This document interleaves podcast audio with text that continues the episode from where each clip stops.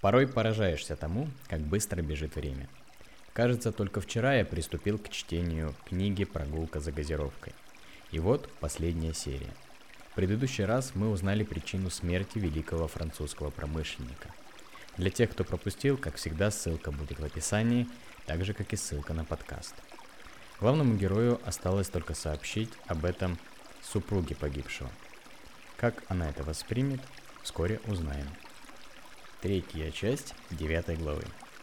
Билет на завтрашний поезд до Парижа лежит на столе. Его прикрывает небольшая жестяная коробка. Имущество Леона не пострадало при обыске. Напарник нашего героя мирно отдыхает в своем номере. Завтра предстоит последнее совместное путешествие.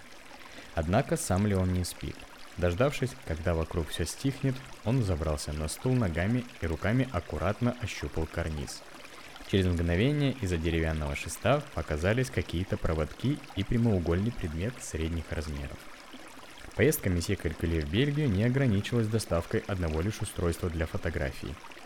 На самом деле банкир привез с собой целый чемодан всяких принадлежностей, среди которых оказался небольших по современным меркам размеров звукозаписывающий аппарат, который предназначался для крепления на теле нашего героя перед тем, как он отправился в свою последнюю вылазку – Месье Калькуле был уверен, что это поможет сохранить хоть какие-нибудь обнаруженные данные, если его напарника поймают. Но Леон отказался от этой идеи. Устройство было громоздким, по его мнению, и не подходило для игры роли беззаботного посетителя обители памяти всей страны. Дабы не задеть чувства банкира, Леон оставил свое решение при себе. Однако, полагая, что преследователи, чуть не погубившие напарников, имели веские на то мотивы, Наш герой посчитал, что аппарат месье Калькуле все же найдет свое практическое применение. Леон спрятал микрофон за карнизом в петлях плотных тканевых штор. Покинув комнату, он оставил запись включенной. Пришло время прослушать содержимое. Длительное время монотонное шипение не меняется. Ни единым звуком, лишь изредка микрофон улавливает сигналы проезжающих за окном автомобилей. Сильное желание перемотать пленку обуревает Леоном но он понимает, что из-за этого можно пропустить нечто важное. Периодические разминки и прогулки по комнате помогают скрасить томительные ожидания. Наконец, терпение вознаграждается. Аудиоаппаратура уловила гулкие звуки. Внимательно прислушавшись, Леон понимает, что это первые шаги непрошенных гостей. Далее картина становится все более ясной. Бедняга Батист сидел связанным более часа, Американские агенты общаются между собой на английском, однако наш герой с легкостью разбирает суть диалога. Старшего агента зовут Бандок. Его подчиненных Райт и Хэнд. Они признают, что выследить Леона было крайне проблематично. Наш герой всегда принимал меры, дабы оставлять как можно меньше следов своего пребывания где-либо. Чего не скажешь о месье Калькуле. Агенты преследовали его из Бельгии. Армейское чутье не подсказало банкиру, что он ведет за собой врага.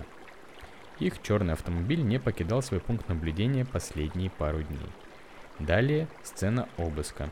Подчиненные Бандога не церемонятся с вещами Леона, за что получает словесную трепку от своего начальника. Все длится немногим более часа. Запись останавливается на моменте звонка инспектору Брошару. Закинув руки за голову, Леон отклоняется на спинке стула. На его безмятежном лице улыбка. Конец девятой главы. Глава 10. В Париже весна вступила в свои права. Природа дышит цветом, пьянящий воздух наполнен сладковатым ароматом. Город влюбленных подтверждает свой статус. Кажется, что война прошла незаметно. Беззаботная жизнь парижан располагает к проявлению чувств. На Елисейских полях многолюдно. То тут, то там встречаются воркующие парочки, целуются.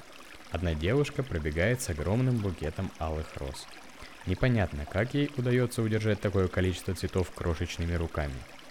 У Эйфелевой башни, по скромным подсчетам, совершенно мимолетным взглядом, прямо сейчас делается три предложения руки и сердца. Одна из дам отвечает не раздумывая. Новоиспеченный жених подхватывает невесту на руки, и они кружатся. До ушей доносится звонкий смех. Кажется, что только что родилась еще одна семья, которая займется восстановлением былого величия своей страны. Именно тут, в уютном кафе с видом на 300-метровую башню, носящую имя своего создателя, мадам Булер предложила встретиться во время телефонного разговора с месье Калькуле. Их столик еще пуст, но сотрудники небезызвестного заведения уже готовят место будущих переговоров. На стулья укладываются мягкие вязаные пледы. Прохладный ветер может доставить дискомфорт. Снежная, белоснежная, свежая белоснежная скатерть покрывает скромных размеров квадратную столешницу. Ловко выкладываются предметы сервировки. Ровно в полдень все готово для встречи. Наконец, когда яркое солнце залило своим теплым светом всю открытую террасу кафе, напротив остановился автомобиль. Флагманская модель новоявленной компании Régie Nationale des Usines Renault. Мужчина средних лет, управляющий транспортом, оббежал кузов, чтобы услужливо открыть заднюю дверь. Из салона машины появилась мадам Булер. Ее образ, как всегда, элегантен. Без излишеств, но не лишен украшений. Потрясающей красоты брошь, подарок дорогой сердцу, добавляет внешнему виду вдове месье Рено праздничности. Однако лицо ее серьезно, максимально сосредоточено. Поблагодарив водителя за помощь, она что-то негромко ему сказала. Тот откланялся и вернулся за руль, после чего автомобиль сорвался с места и скрылся за углом. Мадам Булер остановилась на тротуаре, рассматривает проходящих мимо людей. «Добрый день, мадам Булер!» Мягкий голос Леона заставил женщину вздрогнуть. Однако знакомое лицо вызвало улыбку на ее лице. «Прошу прощения, не хотел вас испугать». «Здравствуйте, мадам Булер». Калькуле тоже подключился к беседе. «Ну что вы, я совсем не испугалась». Однако нервный смех, последовавший за приветствием, выдал напряженное состояние женщины. Полтора дня, проведенных в дороге, мадам Булер не могла ни есть, ни пить. Даже сон практически не мог побороть ее возбужденный разум. Хотя Батиста не сообщил ничего конкретного по телефону, но все же женщина догадалась, что приглашение в Париж сделано не просто так. Здесь должно завершиться расследование причины смерти ее супруга. Давайте пообедаем. Я заказала нам столик. Раньше в этом кафе я часто обедала. Надеюсь, кухня не изменилась спустя столько лет. Компания заняла приготовленный столик. Официант раздал меню и оставил гостей наедине – на короткое время воцарилось молчание. Мадам Булер нервно треплет в руках салфетку. Ее глаза направлены в меню, но она не прочла ни единой строки. Леон быстро ознакомился с содержимым предложенного перечня блюд, после чего отложил карту в сторону и принялся осматривать посетителей заведения. Только месье Калькуле серьезным и тщательным подходом изучает наименования и составы, а также объемы порций. Именно он, выбрав для себя сытное косуле, прервал паузу. Лично я проголодался и готов заказывать. Эти слова разрядили напряжение. Леон жестом пригласил официанта, все трое озвучили свои пожелания. «Мадам Булер, как вы понимаете, я пригласил вас сюда не просто так. За прошедшую пару недель я, а потом и месье Калькуле, побывали во многих местах и встретились с самыми разными людьми. Результат нашего расследования, честно говоря, несколько отличается от того, что я предполагал – Женщина тревожно взглянула на нашего героя и жестом попросила его остановиться. Мягко улыбнувшись, она предложила мужчинам сначала пообедать. В скором времени на столе появились тарелки с едой. Словно старинные друзья, компания обсуждает красоты Парижа, обменивается известными фактами о французской столице и ее достопримечательностях. Леон делится историями, произошедшими во время оккупации, описывает, как и что поменялось за эти четыре года – все трое достаточно давно не были в этом городе, чтобы беседа была действительно интересной.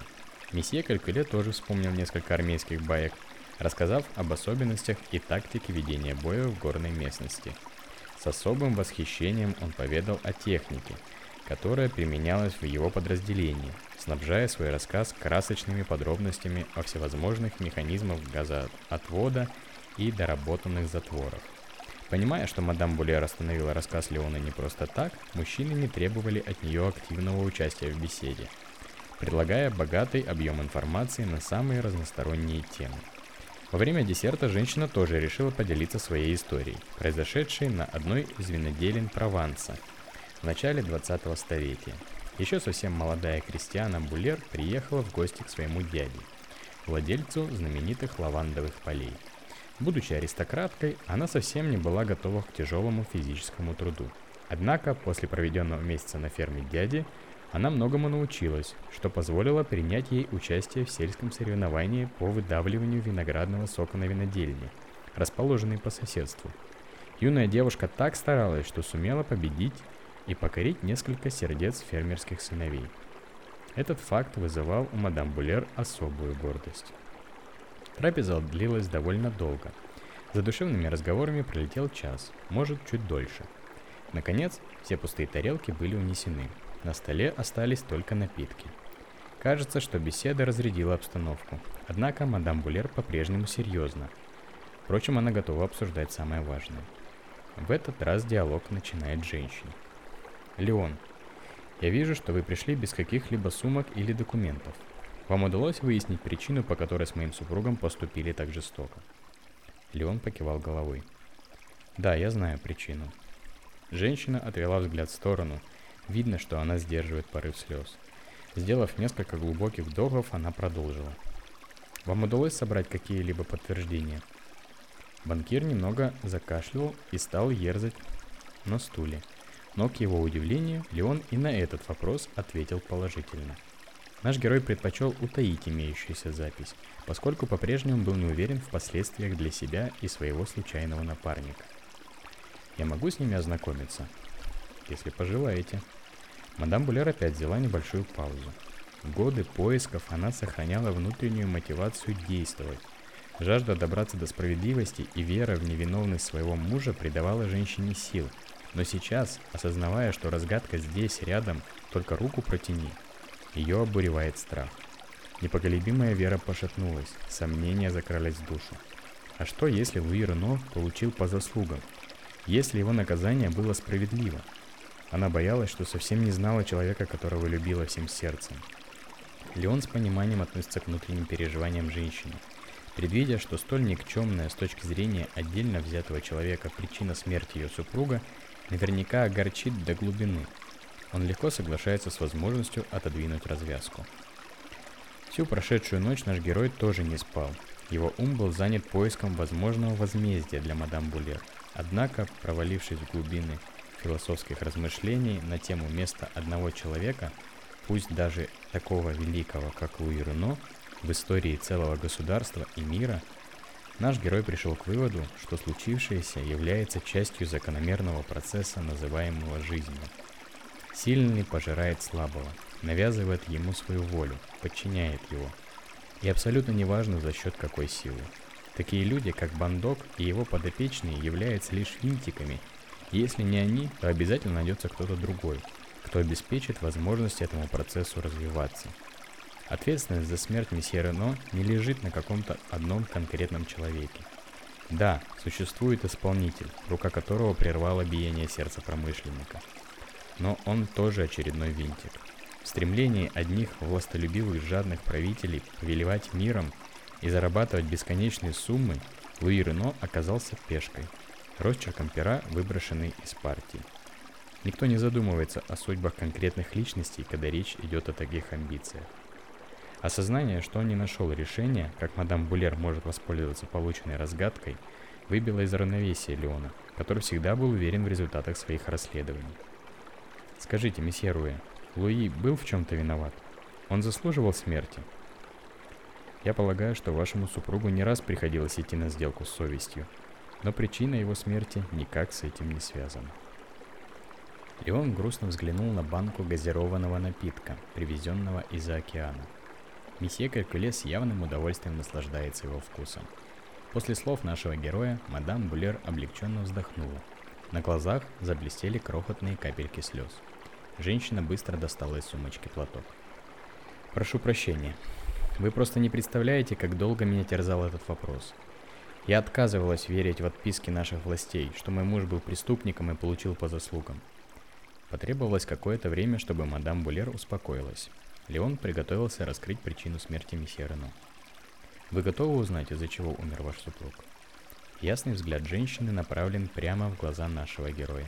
Ее лицо спокойно, в кончиках губ спрятались мимолетная улыбка. «Я так вам благодарна за проделанную работу. И вам, месье Калькуле». Батист сделал едва заметный поклон. «Но нет, я не хочу знать. Какова бы ни была причина, это не вернет мне мужа. Я знаю, что он погиб из-за людских пороков. Главное, что вины его в этом нет. Я вам верю, месье Руэ. Но некоторые двери лучше не открывать. Впервые за несколько лет я дышу легко. Даже разрыдалась, как молодая девчонка. С этими словами мадам Буллер рассмеялась. На лицах Леона и Батиста тоже появились улыбки. Сделав несколько жадных глотков воды, женщина достала из сумочки конверт. Понимаю, что деньги для вас не главное, но все же у нас была договоренность, и я ее соблюдаю. Кроме того, я тоже хочу сделать для вас что-то хорошее, месье Руэ. Я взяла на себя смелость доставить вам это. Легким движением изящная рука пододвинула конверт на противоположную сторону стола. Его доставили два дня назад по вашему адресу в Марселе. Не подумайте неправильно, месье Руэ. Просто у вас не оказалось почтового ящика. Конверт вернулся на почту. Я отправляла открытку друзьям в Монако и случайно взглядом зацепилась за фамилию. Леон понимает, что мадам Буллер лжет, но не подает виду. Фамилия отправителя заставляет лицо нашего героя перемениться. На секунду он замирает, посмотрев, словно сквозь конверт, после чего складывает его пополам и убирает во внутренний карман пиджака. Конец первой части десятой главы. Тесный переулок петляет мимо стройных зданий. Складывается впечатление, что все вокруг сияет новизной. И это действительно так. Во время нападения данный район Парижа пострадал больше других. Практически полностью он был разрушен. Восстановительные работы начались еще во время оккупации. Тут находились кабаре, что так нравилось немецким офицерам, музей архитектуры и изобразительного искусства, восстановлены по настоянию Временного правительства – После окончания войны были отстроены жилые дома, но не все. Леон медленно шагает по мощенному тротуару, словно ноги сопротивляются воле шагать. Прошло уже несколько дней с тех пор, как мадам Булер покинула столицу. Теперь она с легким сердцем может посвятить себя живописи.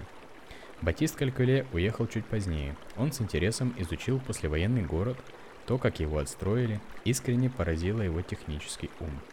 Остался только Леон – Поразительная тишина безлюдного переулка дает передышку после шумного шоссе, что проложено совсем не, недавно по соседству.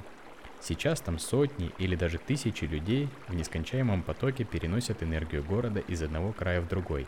А тут тишина. Шумные кабаре исчезли. Музей был перенесен в Лиль. Осталась только спокойная мирная жизнь.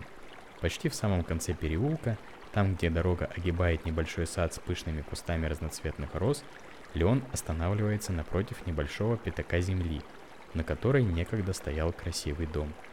Об этом свидетельствует выжженный след. Его не стали убирать намеренно. Мужчина не решается подойти близко. Переминаясь ноги на ногу, он вдыхает аромат нежных цветов.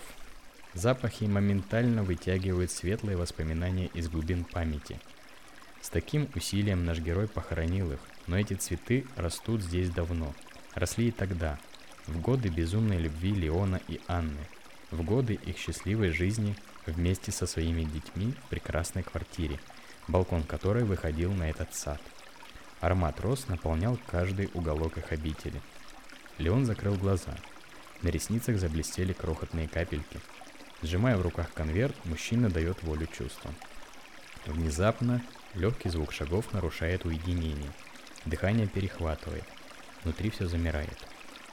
Леон открывает глаза, но боится повернуться, словно знает, что увидит призрака. Шаги прекращаются. Секунду тревожного молчания прерывает единственное слово, произнесенное на придыхании, до более знакомым голосом, который Леон уже не надеялся услышать. «Папа?» Конец. На этом наша история заканчивается. Но кто знает, может мы еще когда-либо встретимся с Леоном и его напарником месье Калькуле. Надеюсь, что вам понравилось. Благодарю вас за внимание.